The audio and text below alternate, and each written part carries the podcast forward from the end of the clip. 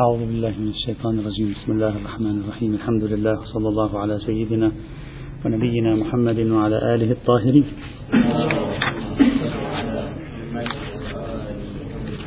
كان كلامنا في المحور السادس ما قبل الأخير من محاور البحث في الفقه القرآني في الأطعمة والأشربة وهو الحرمة العارضة في باب الأطعمة والأشربة. قلنا بأن الشيء الذي آه، يستحق أن نتوقف عنده هنا هو قاعدة الإضرار التي أشارت إليها النصوص القرآنية أيضا.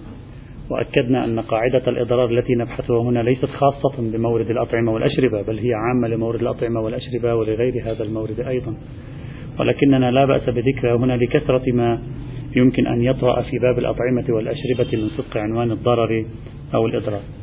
ذكرنا أربع مستويات لمفهوم الإضرار بالنفس الإضرار المفضي إلى إزهاق الروح الإضرار المفضي إلى الكبير جدا بحيث يتلف طاقة في الجسد أو عضوا من الأعضاء. ثلاثة الإضرار المعتد به عقلائيا لكنه لا يفضي إلى المرتبتين السابقتين.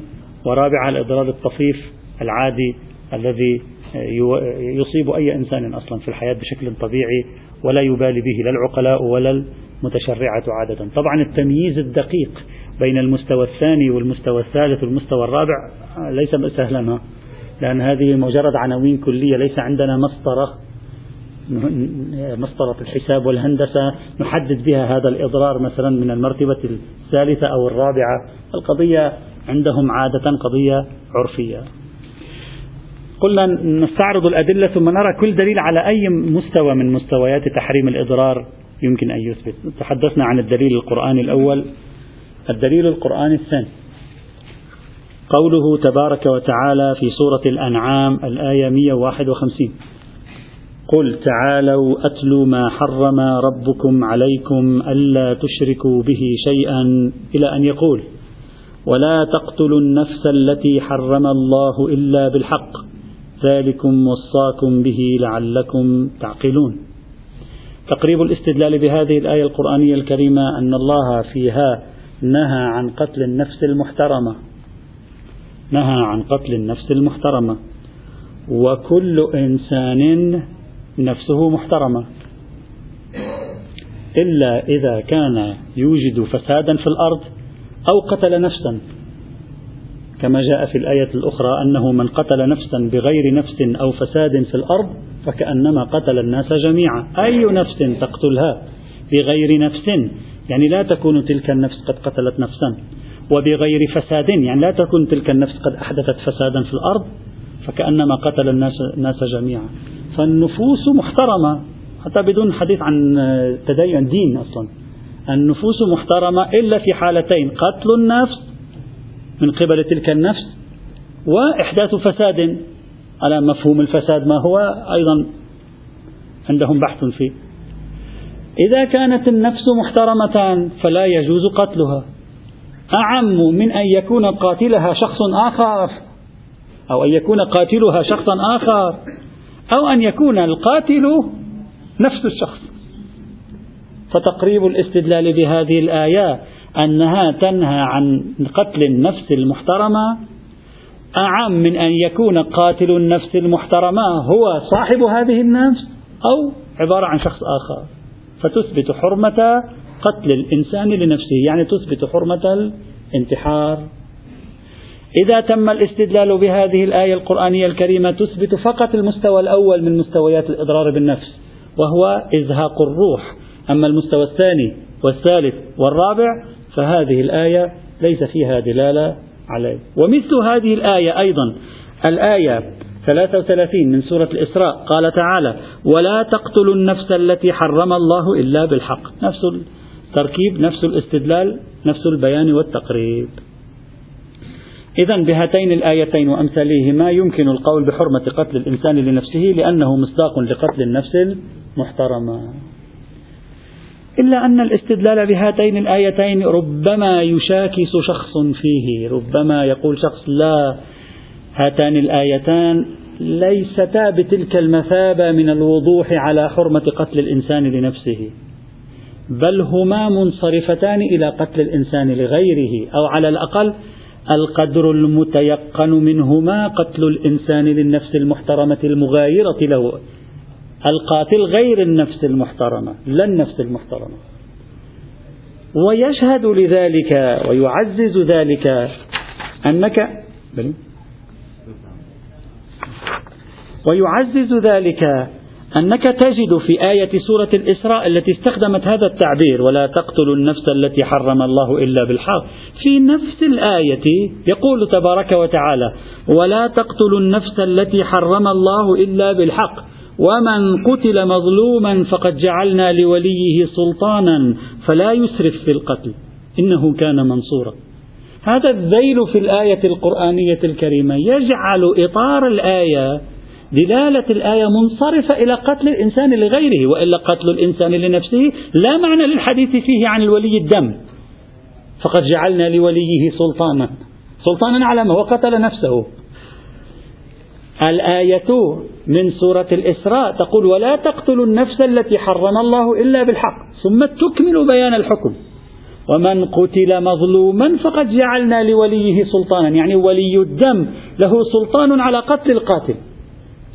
لكن عليه أن لا يسرف في القتل. ما معنى لا يسرف في القتل؟ يعني اقتل القاتل الذي قتل ابنك. لا تقتل الأسرة كلها. كما كانت بعض العادات الموجودة عند بعض العشائر والقبائل عند العرب وإلى يومنا هذا موجودة أيضا في بعض ربما بعض أوساط القبائل والعشائر عند الناس.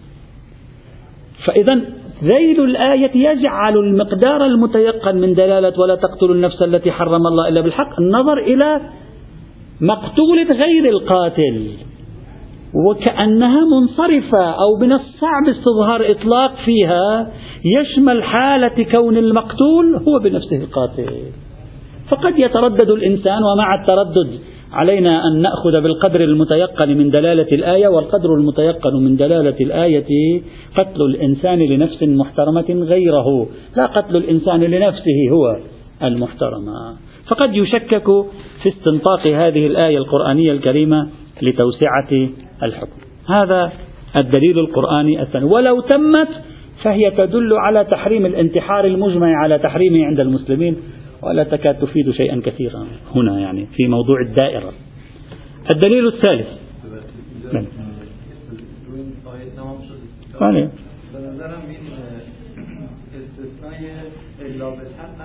ثابت میکنه. قتل نفس موردی چون ما قتل حق نفس به حق نداریم کی؟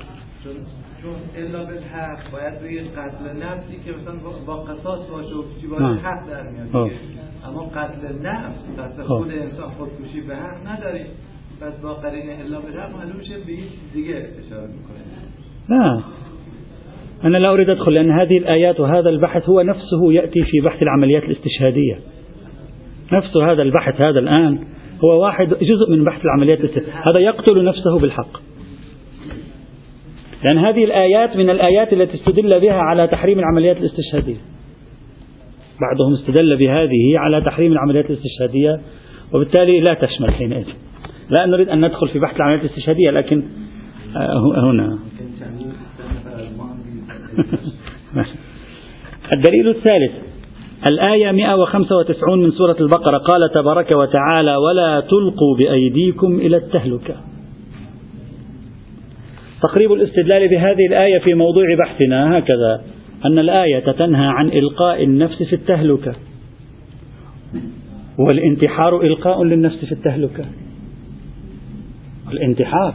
إلقاء للنفس في التهلكة. وما معنى أن يلقي الإنسان نفس إذا كان الانتحار ليس مصداقا لإلقاء النفس في التهلكة فما هو المصداق لإلقاء النفس في التهلكة إذا إذا واحد يذهب بنفسه إلى حد أن يقتلها إذا هذا ليس مصداقا لتلقوا بأنفسكم, بأنفسكم إلى التهلكة. فأين هو المصداق إذا فتقريب الاستدلال قبل أن نناقش. تقريب الاستدلال أن قتل الإنسان إضرار الإنسان بنفسه بالمستوى الأول من المستويات الأربعة للإضرار لا شك أنه مشمول لدلالة هذه الآية. وسنرى لاحقا إذا تمت دلالة هذه الآية على المبدأ هنا هل تشمل المرتبة الثانية المستوى الثاني من مستويات الإضرار؟ هل تشمل المستوى الثالث من مستويات الإضرار بالنفس أو لا؟ لكن على الأقل على الأقل الآن نحن نستخدم هذه الآية لإثبات المستوى الأول وهو حرمة قتل الإنسان لنفسه أي الإضرار بالنفس إضرارا يزهق الروح. فيقال هذه الآية واضحة وبالتالي يحرم على الإنسان الإضرار بنفسه من حيث المبدأ. من حيث المبدأ حرام الإضرار بنفسه لأن الإضرار بالنفس إلقاء لها في التهلكة والإلقاء للنفس في التهلكة حرام. هذه الآية القرآنية الكريمة أنا عمدا قرأتها ولا تلقوا ولا تلقوا بأيديكم إلى التهلكة. لأننا دائما في الفقه نأخذ محل الشاهد صحيح؟ الآن بعد قليل سنرى ما قبله ما بعده ما يدخل على الخط لنرى هل ستتغير الصورة أو لا. لكن الآن أخذنا موضع الشاهد نحن وقربنا الاستدلال وفقا لمن يريد أن يستدل بالآية بطريقة أخذ موضع الشاهد وتسليط الضوء عليه. توجد هنا مناقشات محتملة مفترضة وبعضهم قالها أصلا لهذه المناقشات. سنرى أو بعض هذه المناقشات. المناقشة الأولى. قالوا هذه الآية القرآنية أي الآية 195 من سورة البقرة. هذه الآية الآيات السابقة عليها والآيات المتصلة بها يعني من الآية 190 من سورة البقرة إلى الآية 194 من سورة البقرة. هذه الآية محل الشاهد رقمها 195 قبلها من 190 إلى 194 حديث عن الجهاد. حديث عن الجهاد. تحث على الجهاد. هي في سياق الدعوة إلى الجهاد. هي في سياق الدعوة إلى القتال. ترغيب في الجهاد في سبيل الله. إذا جاء التعبير ولا تلقوا بأيدي جاهدوا جاهدوا. قاتلوا ولا تلقوا بأيديكم إلى التهلكة. ماذا تفهم الآن؟ جاهدوا قاتلوا. ولا تلقوا بأيديكم إلى التهلكة. في سياق موضوعة الجهاد. وقوع هذه الجملة في هذا السياق. ماذا تعطينا؟ ستعطي.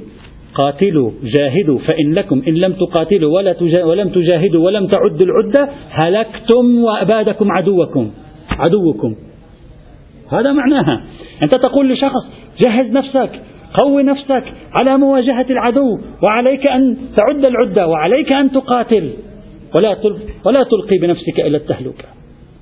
ماذا أفهم من هذا السياق. صاحب المناقشة هكذا يقول. ماذا أفهم من هذا السياق. أفهم. جهزوا أنفسكم للقتال هيا بنا إلى الحرب فإنكم إن لم تكونوا جاهزين لذلك فإنكم تلقون أنفسكم في التهلكة. تلقون بأيديكم في ما هي تهلكة تهلكة هزيمة العدو لكم إخضاع العدو لكم إذلال العدو هذه هي التهلكة. فليست الآية أصلا بصدد الحديث عن قتل النفس.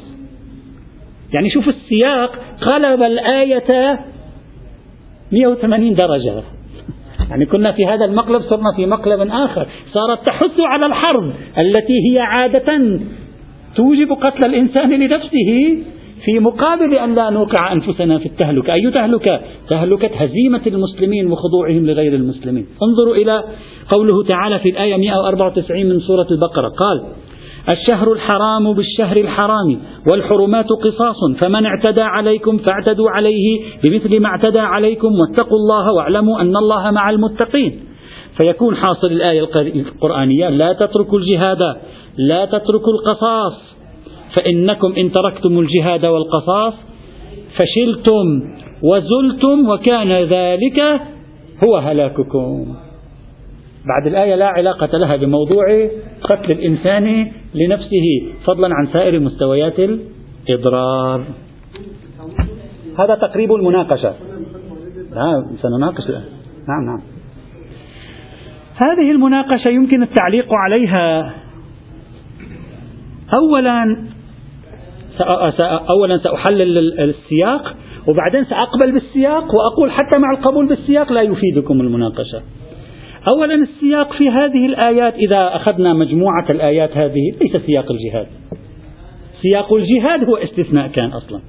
يعني أنت الآن خرجت قليلا عن الآية رأيت في الجهاد قبلها بثلاث آيات. اطلع بعد إلى الأعلى اقرأ قبلها واقرأ بعدها ستجد أن السياق سياق الحج وليس سياق الجهاد أصلا. أن هذه الآية وقعت في سياق الحديث عن مجموعة متصلة من أحكام الحج. وذلك أن هذه الآية من الآية 189 من سورة البقرة تقول يسألونك عن الأهلة قل هي مواقيت للناس والحج وليس البر بأن تأتوا البيوت من ظهورها. ولكن البر من اتقى وأتوا البيوت من أبوابها واتقوا الله لعلكم تفلحون. لماذا جاء موضوع القتال؟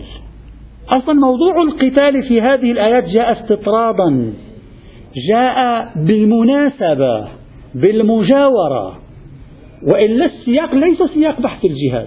كيف يعني بالمناسبة بالمجاورة؟ أنتم يتكلم معهم يقول اذهبوا إلى الحج اتكلوا على الله واذهبوا إلى الحج. الحج متى يكون؟ في الأشهر الحرم. الحج أين يكون؟ في, في البلد الحرام. الأشهر الحرم والبلد الحرام لا قتال فيها. طيب أنا الآن أريد أن أذهب إلى الحج. ماذا أفعل إذا اعتدى العدو علي؟ الموضوع موضوع حج. في سياق الحج جاءت فكرة القتال. فالقرآن يقول لهم لا يجوز لكم القتال في الأشهر الحرم لا يجوز لكم القتال في الحرم. لذلك قال الشهر الحرام بالشهر الحرام.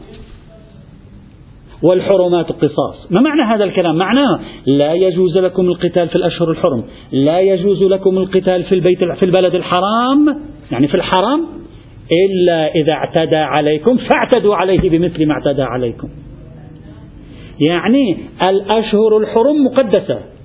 البلد الحرام مقدس. لا قتال فيه. أنتم ذاهبون إلى الحج في الأشهر الحرم وفي الحرام. تسألونني ماذا لو اعتدت علينا قريش؟ ماذا لو اعتدى علينا مشركو العرب؟ الجواب لا تقاتلوهم إلا إذا صرتم في موقع الاضطرار إلى قتالهم ومقاصصتهم على العدوان عليكم. هناك قاتلوهم ولا تعتدوا. لا تزيدوا كثير. لا تعتدوا. إن الله لا يحب المعتدين. فإذا موضوع القتال في هذه الآيات جاء بمناسبة الحديث عن الحج. لذلك ماذا قالت الآية؟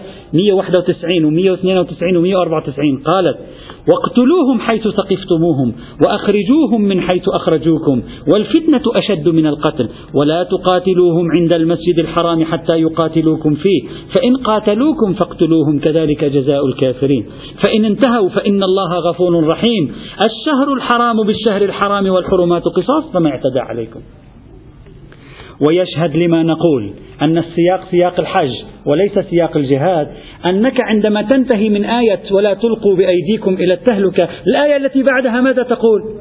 وأتموا الحج والعمرة لله. تعود إلى موضوع الحج. وأتموا الحج والعمرة لله فإن أحصرتم فما استيسر من الهدي. إذا ما الذي أريد أن في المناقشة الأولى ما أو في الجواب الأول عن المناقشة الأولى ما الذي أريد أن أصل إليه؟ أريد أن أقول إن ما ذكره المناقش من أن السياق سياق الجهاد غير دقيق. السياق الحقيقي في الأصل هو السياق الحاج وليس سياق الجهاد وإنما جاء الحديث عن الجهاد بمناسبة أمر ابتلائي سيقع في الحاج أو يخشى أن يقع في الحاج.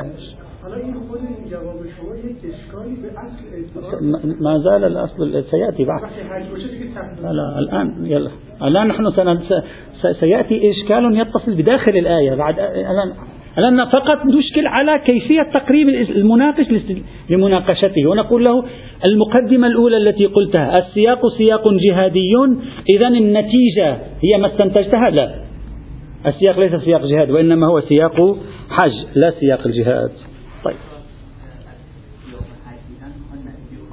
آه هو هذا إشكال الشيخ. الآن الآن لا تستعجلوا على نتيجتي. الآن فقط أريد أن أبطل تقريب استدلاله. هو تقريب مناقشته أن السياق سياق جهاد فالتهلكة ناشئة عن عدم الجهاد. أنا أريد أن نقول السياق الحقيقي في الآيات سياق حج فلا يمكن أن تقول التهلكة ناشئة عن عدم الجهاد. هذا فقط الآن حتى الآن حتى الآن. فقط اصبروا قليلا بعد جاي المناقشات الأخرى.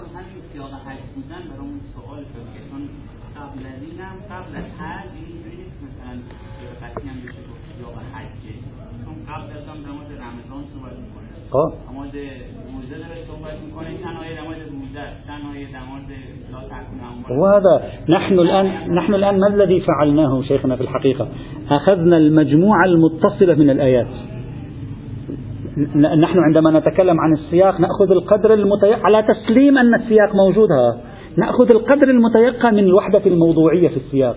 هذه الكتلة من الآيات المتصلة بالحج هذه قدر متيقن أن هذا السياق واحد. على تقدير وحدة السياق. على تقدير مش كل آية نزلت لوحدها لأنه هو يفترض في سياق. فقلنا له إذا أردت أن تأخذ سياقا خذ هذه المجموعة الحجية. قبلها رمضان لا, لا نعلم أنه في نفس السياق. يعني قد يكون نزول آخر. بعدها هم لا نعلم أنه في نفس السياق.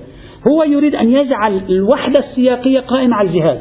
نحن نقول الجهاد كان استطرابا في الضمن إجا والوحدة السياقية على تقدير وجودها حجية. ليس الحجية بمعنى الحجية بالعراقي آه، حجية بمعنى الحج. الآن. وبناء عليه الفكرة التي ذكرها المناقش هنا ربما لا تكون دقيقة. هذا أولا. ثانيا سلمنا أن السياق سياق الجهاد. السياق سياق الجهاد. قبلنا. لماذا تريد أنت أن تفسر الآية؟ لأن معناها إن لم تجاهدوا فأنتم تلقون بأنفسكم في التهلكة. لماذا هكذا؟ استظهارك من الآية غير صحيح أو على الأقل غير متعين. لماذا؟ لأنني قبلت معك تسليما وجدلا أن السياق سياق الجهاد. جاهدوا ولا تلقوا بأيديكم إلى التهلكة. لماذا فسرت لا تلقوا بأيديكم؟ يعني إنكم إن لم تجاهدوا ألقيتم بأيديكم إلى التهلكة. لا جاهدوا لكن وأنتم تجاهدون لا تلقوا بأيديكم إلى التهلكة. يعني كونك مجاهد في سبيل الله لا يبرر لك أن تذهب إلى الموت. لا يبرر لك أن لا تكون أنت مما يجب أن تحفظ نفسك في داخل الحرب. كما ربما بعض الناس هكذا قد يتصور أنني بما أنني الآن في الإطار الجهادي والحرب فإذا نفسي لا حرمة لها. علي أن أخوض الحرب كيفما كان وأقتل كيفما كان. لا. أصالة حرمة نفس المجاهد وعليه أن يحافظ على نفسه. والشهادة مطلوبة لكن ليس أي شهادة. الشهادة هي الضرورة القصوى في حال الحرب. ولعل الآية هكذا أنا لا أقول الآية ناظرة هكذا. أقول لعل الآية ناظرة هكذا إذا وضعناها في سياق الجهاد يعني بدل أن يصبح معنى الآية هكذا. جاهدوا فإن لم تجاهدوا تهلكوا. تصبح معنى الآية. جاهدوا. وعليكم وأنتم تجاهدون أن لا تلقوا بأنفسكم إلى التاريخ. خذوا الخطط العسكرية التي تحميكم قدر الإمكان. لا تفرطوا بالمجاهدين لا تفرطوا بالعديد والمقاتلين بحجة أنهم سيذهبون إلى الجنة. خب لعل هذا هو نظر الآية. وبالتالي تكون الآية دالة على الاحتمال الثاني على حرمة قتل النفس إذ هي تقول في الجهاد عليك أن لا تهلك نفسك. فكيف بغير الجهاد بطريق أولى لاحظت كيف؟ سلمنا بأن السياق سياق الجهاد. لكن لا يتعين تفسير لا تلقوا بأيديكم إلى التهلكة بمعنى لو لم تجاهدوا لهلكتم وسيطر عدوكم عدوكم عليكم. بل جاهدوا وعليكم وأنتم تجاهدون وتقاتلون أن لا تلقوا بأيديكم إلى التهلكة. يعني عليكم أن تضعوا خططا لا تزهقوا فيها أرواح المجاهدين. بل حفظ أرواح المجاهدين من أولى أولوياتكم. ويحرم عليكم أن تزهقوا أرواحكم ولو كنتم مجاهدين. ما دام يمكنكم الحفاظ على بقائكم أحياء أن عليكم أن تحافظوا على بقائكم أحياء. وإذا كان في الجهاد يحرم عليهم أن يتهوروا فيقتلوا أنفسهم حيث لا ضرورة فبطريق أولى خارج الجهاد يحرم عليهم قتل أنفسهم.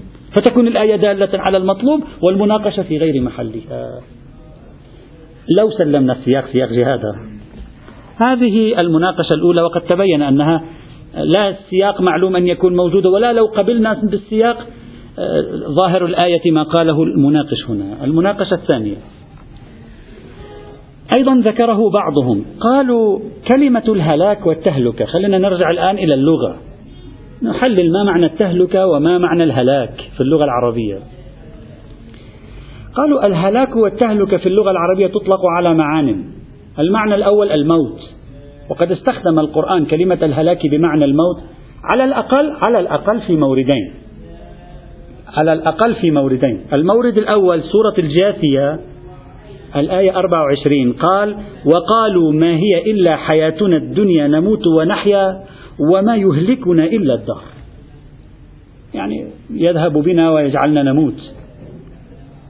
والموضع الثاني الآية 176 من سورة النساء. قال تعالى يستفتونك قل الله يفتيكم في الكلالة. إن امرؤ هلك ليس له ولد. يعني مات ليس له ولد. فالمورد الأول لاستخدام كلمة هلك في الموت. وقد ورد في القرآن الكريم. المورد الثاني العذاب. قالوا ومن أمثلة استخدام كلمة التهلكة في العذاب قوله تعالى في الآية 26 26 من سورة الأنعام وهم ينهون عنه وينأون عنه وإن يهلكون إلا أنفسهم وما يشعرون. يعني وإن يعذبون إلا أنفسهم وما يشعرون. كذا قال. ثم الآن الآن المهم. ثم قالوا رجعنا إلى كلمات اللغويين مثل الراغب الإصفهاني. في المفردات. فرأيناهم يقولون إن كلمة الهلاك في اللغة العربية تطلق على العذاب وتطلق على الخوف وتطلق على الفقر. وقال الراغب الإصفهاني وقليلا ما تطلق على الموت. وقليلا ما تطلق على الموت. مفاد كلام الراغب الإصفهاني هذا. قليلا ما تطلق على الموت. إذا صار عندنا الآن من المراجعة اللغوية. أن كلمة التهلكة ليست تساوي الموت. كلمة التهلكة غالبا تطلق على أشياء لا علاقة لها بالموت. فلا تلقوا بأيديكم إلى التهلكة ليس من الضروري تلقوا بأيديكم إلى الموت. بل القليل من استخدامات الكلمة في اللغة العربية يدل على الموت. لا وجه لأن تفسروا التهلكة هنا بالموت. فسروها بأي شيء آخر غير الموت. مثلا هذا الوجه الذي قالوه. ثم قالوا لو سلمنا أنها شاملة لقتل الإنسان لنفسه فهي خاصة بمورد قتل نفسه قتلا قبيحا. أما القتل غير الثابت ذمه فليس مشمول الآية ليس يقول هكذا؟ حتى يقول الآية لا تشمل العمليات الاستشهادية. صاحب المناقشة يريد أن يقول إن لا تلقوا بأيديكم إلى التهلكة لا تشمل الذي يقوم بعملية استشهادية. لأنها لو سلمنا أن التهلكة فيها بمعنى الموت فالمراد بلا تلقوا أيديكم إلى التهلكة التهلكة المذمومة. ولا يعلم في مورد العمليات الاستشهادية أن التهلكة مذمومة. إذ لعلها تكون ممدوحة للمولى سبحانه وتعالى. نعم لو قام إنسان وقتل نفسه بلا مبرر نقول هذه تهلكة مذمومة. أما لو قتل نفسه بمبرر الجهاد في سبيل الله نقول لا من أين تحرزون أنها تهلكة مذمومة؟ فلا يشملها دليل ولا تلقوا بأيديكم إلى تهلكة. هذه مناقشة وعليه لا تلقوا بأيديكم إلى التهلكة لا تشمل قتل الإنسان لنفسه أو لا يعلم لا يعلم على الأقل أنها تشمل قتل الإنسان لنفسه. هذه المناقشة يمكن الجواب عنها بأنها دائما إخواني الأعزاء دائما نحن نكرر هذا الموضوع. دائما موضوع اللغة يحتاج أن يكون عندنا قدرة تحليلية بموضوع اللغة وأن لا نكون ضحايا كتب المعاجم. كتب المعاجم لا تقوم بعملية تحليل لغوي في الأعم الأغلب. تعرض لك استعمالات العرب. يعني سمعوا عربيا يقول لا تلقي بنفسك إلى التهلكة. وقصد العذاب. فقالوا التهلكة في اللغة العربية تأتي بمعنى العذاب. وسمعوا أعرابيا آخر يقول إياك والتهلكة. وكان المورد مورد فقر. قالوا والعرب تستعمل التهلكة بمعنى الفقر. فلما نأتي نحن ونفتح كتاب لسان العرب أو القاموس المحيط أو العين فنرى التهلكة تأتي بمعنى كذا وتأتي بمعنى كذا وتأتي فنظن أن التهلكة لفظ مشترك. والحق في أكثر الأحيان الأمر ليس كذلك. على طريقة ابن فارس وعلى طريقة الشيخ المصطفوي أو المصطفوي في التحقيق. كيف؟ التهلكة ليس لها إلا معنى هالك ليس لها في اللغة العربية إلا معنى واحد. الزوال والإندثار والسقوط مقابل البناء والبقاء والوجود. هذا هو العنوان الكلي الجامع. ليس لها معان متعددة الكلمة. ليس هناك معان متعددة. كل هذا الذي تسمونه معاني التهلكة ليس سوى مصاديق لمعنى واحد. وأكبر مشكلة نواجهها نحن عندما نراجع المعاجم اللغوية العربية أننا نقع ضحية الخلط بين المعنى والمصداق. بين المعنى والمصداق. المعنى كلي. وله مصادق كثيرة. هذه المصادق ليست معان متعددة. هذه المصادق انطباقات بحسب السياقات للمعنى الواحد الكلي. وهذا معناه أن استنتاج هذا المعنى التطبيقي أو ذاك المعنى التطبيقي راجع إلى السياق. يعني أنت تقول التهلكة لعل مراد منها العذاب هنا لعل مراد منها كذا هنا لعل مراد التهلكة معناها معناها الزوال والاندثار والفناء والسقوط. هذه الكليات نعم لو أنت جئت وقرأت الآية وقلت لي سياقها يدل أن التهلكة هنا ناظرة إلى مصداق وهو عبارة عن الفقر مثلا قلت لك لا بأس أقبل منك لكن جيب لي قرائن السياق. أما تقول لي التهلكة في لغة العرب مستعملة في عدة معان وبالتالي هنا لا نعرف المعنى أقول لك لا التهلكة مستعملة في معنى واحد وهو عبارة عن الزوال والاندثار والسقوط والفناء.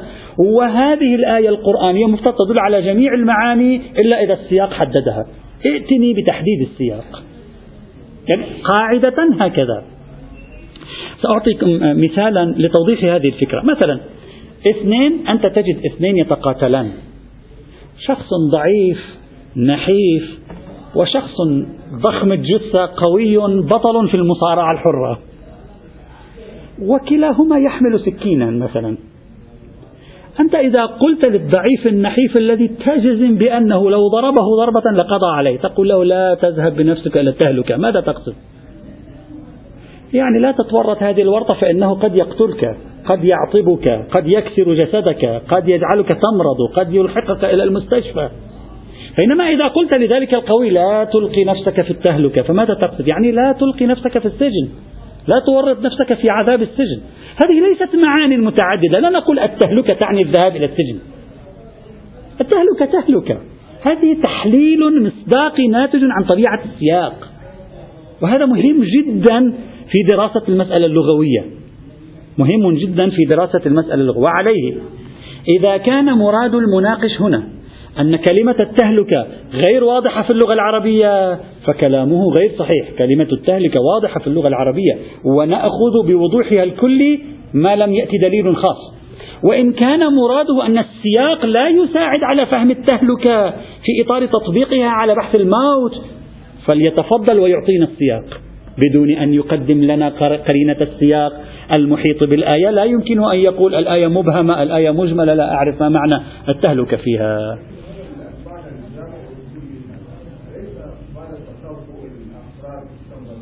نعم. نعم. لا بعد تتبع الأفراد استنبط هذا مثل الاستقراء شيخنا. أنت تتتبع الأفراد هذا إذا تذكرون حتى أقرب الفكرة لكم تذكرون صاحب الكفاية في بحث مادة الأمر وصيغة الأمر إذا تتذكروا. قال الأمر لا يدل على التهديد والترخيص بعد لا يدل على شيء. هذه كلها دلالات تصديقية. يعني قد تستخدم كلمة واحدة وهي ذات معنى واحد في سياقات متعددة قاصدا كمدلول تصديقي قاصدا أشياء أخرى. هذا الخلط الذي نقع فيه بين المعنى الكلي وبين التطبيقات هو الذي يورطنا في كثير من الأحيان حتى في تضييق دائرة دلالة القرآن. هذا تورط فيه كثير من المفسرين القدامى أنت بهذه الطريقة ولا تلقوا بأيديكم إلى التهلك. أي شيء يصدق عليه أنه هلاك عرفا وفي اللغة يحرم عليك أن تلقي نفسك فيه بلا مبرر من دليل الخارج فليكن هكذا لا تلقي نفسك إذا كانت التهلكة في اللغة العربية عنوان كلي شامل لإلقاء نفسك في التهلكة المالية فهذه الآية تشمل حرمة أن تفقر نفسك وتشمل حرمة أن تقتل نفسك. وتشمل حرمة أن تودي بنفسك إلى الفشل والضياع مثلا في الحياة. لا بأس فلتكن نعم السياق هنا يلعب دور تحديد وجهة نظرنا أو وجهة حركتنا وسيرنا.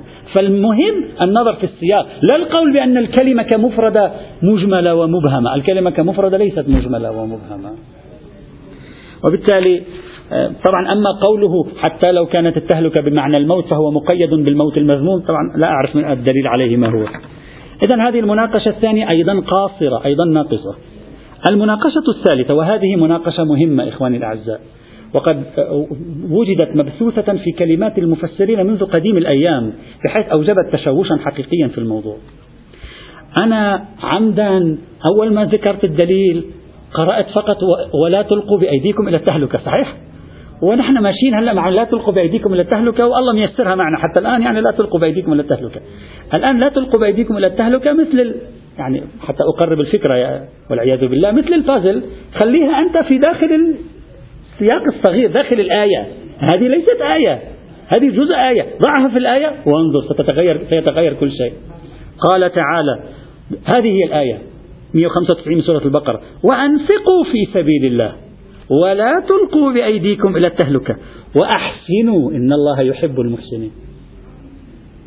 في الحقيقة السياق الداخلي في الآية اللي هو القدر المتيقن من السياق أصلا إذا في قدر متيقن من السياق هو السياق الداخلي في الآية سياق إنفاق. السياق سياق إنفاق.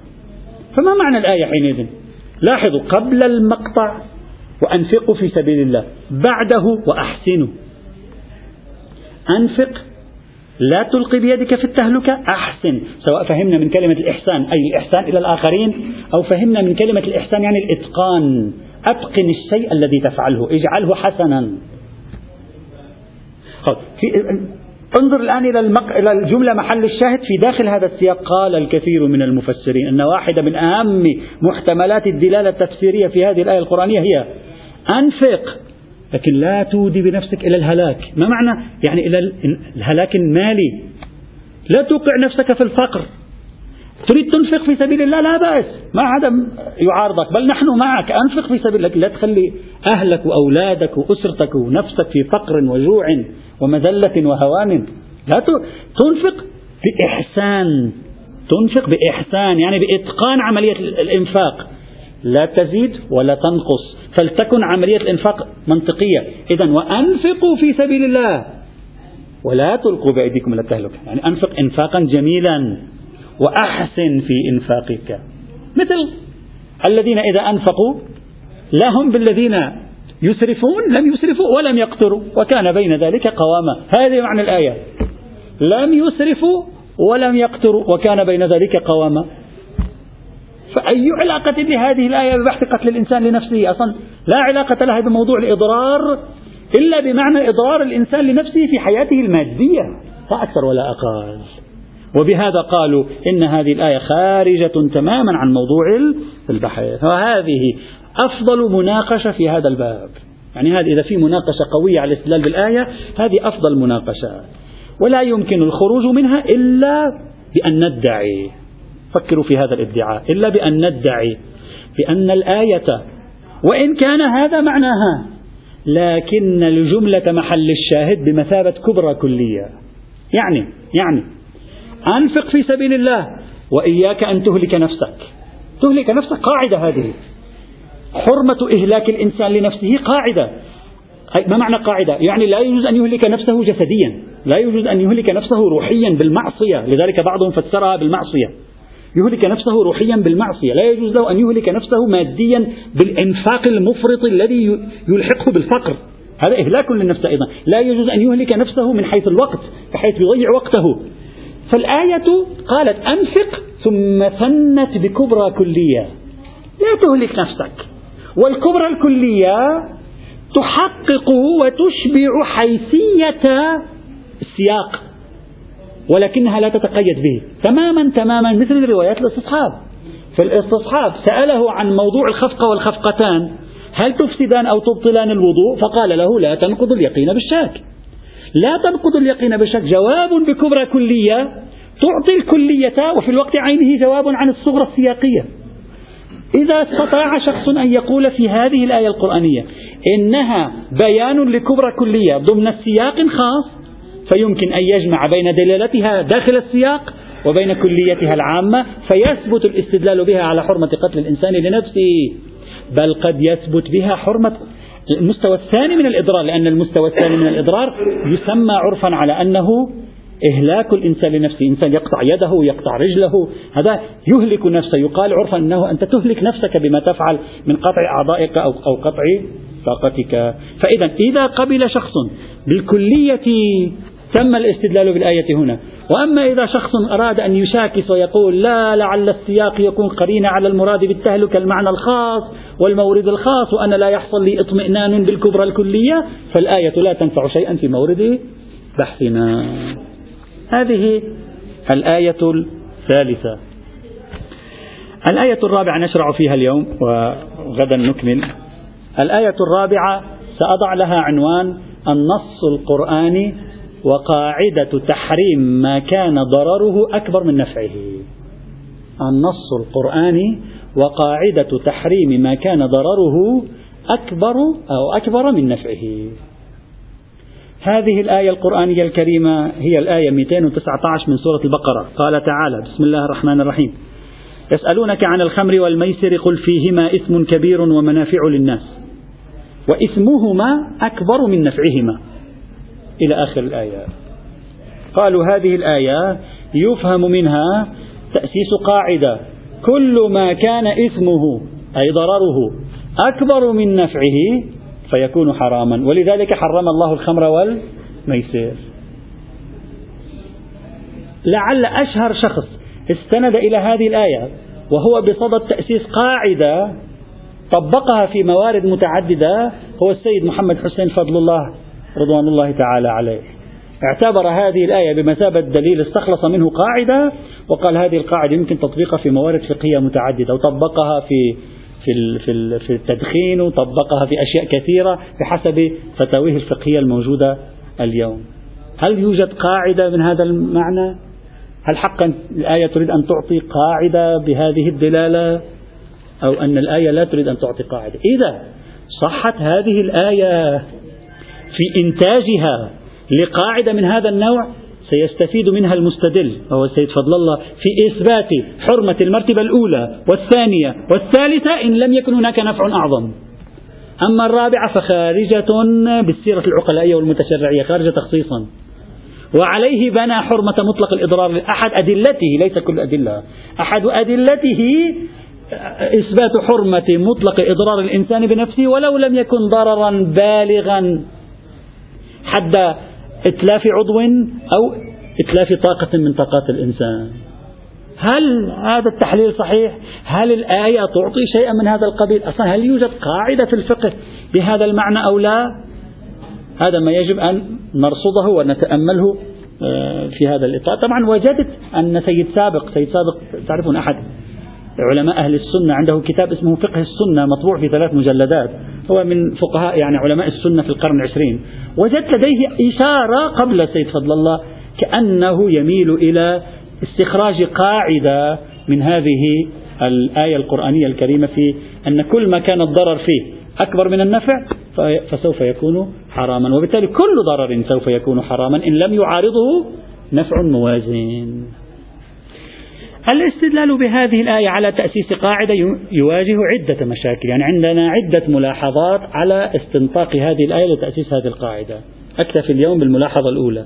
الملاحظة الأولى بحثنا سابقا في المحور الأول من محاور هذا الفصل القرآني في هذه الآية وقلنا أصلا هذه الآية لا تدل على حرمة الخمر والميسر أصلا. فإذا كانت لا تدل على حرمة الخمر والميسر كيف لها أن تدل على تأسيس قاعدة تحرم على وفقها الخمر والميسر. فإذا هذا إشكال مبنائي. سبق بحثه. إذا كانت هذه الآية وفق ما توصلنا إليه سابقا أصلا ليست دالة على تحريم الخمر والميسر. أصلا ليس فيها دلالة على تحريم الخمر والميسر. وفق ما قلناه سابقا فبطريق أوضح حينئذ تلك الإشكالات التي قلناها سابقا. ستأتي هنا وسوف تبطل تأسيس قاعدة من هذه الآية اسمها حرمة كل ما كان ضرره أكبر من نفعه. هذه إشكالية مبنية على ما سبق لكن توجد إشكاليات أخرى يمكن تسجيلها على ما أفاده السيد فضل الله. يأتي غدا إن شاء الله تعالى والحمد لله رب العالمين.